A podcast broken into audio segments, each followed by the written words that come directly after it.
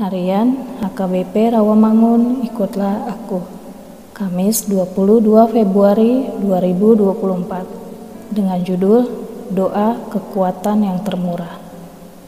Bacaan kita pada pagi ini tertulis di dalam Injil Matius pasal 14 ayat 13 sampai dengan 21 Bacaan kita pada malam ini tertulis di dalam Mazmur pasal 57 ayat 2 sampai dengan 4 dan kebenaran firman Tuhan yang menjadi ayat renungan kita hari ini tertulis di dalam Injil Matius pasal 14 ayat 23 yang berbunyi dan setelah orang banyak itu disuruhnya pulang Yesus naik ke atas bukit untuk berdoa seorang diri.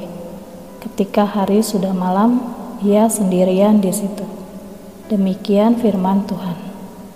Sahabat ikutlah aku yang dikasihi Tuhan Yesus Merasakan apa yang dirasakan oleh manusia, Yesus menunjukkan kemanusiaannya ketika dia menangis, lapar, sedih, dan marah, kesakitan.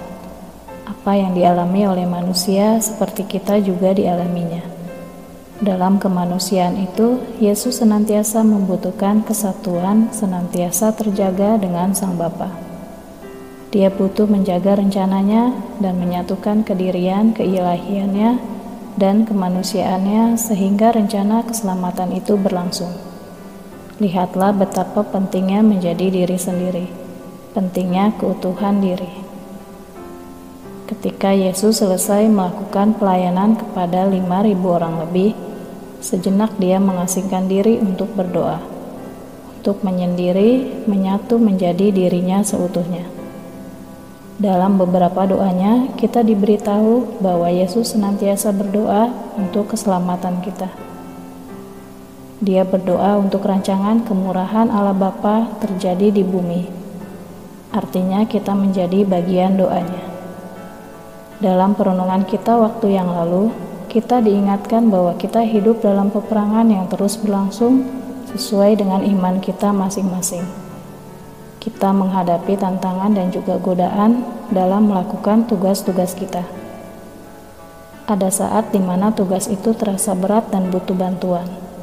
Tuhanlah yang sudah menolong kita terlebih dahulu dalam doanya. Kekuatan kita adalah ketika menyatu dengan diri kita sendiri dalam pertolongan Yesus yang sudah berdoa bagi kita. Menyatulah dalam doa Yesus kapan pun dan di mana pun. Doa yang sungguh adalah kekuatan menjalani segala hal. Amin. Marilah kita berdoa. Tuhan Allah kami, tolonglah kami senantiasa untuk menyatu dengan rencanamu dan menyatu dengan kemurahanmu. Amin.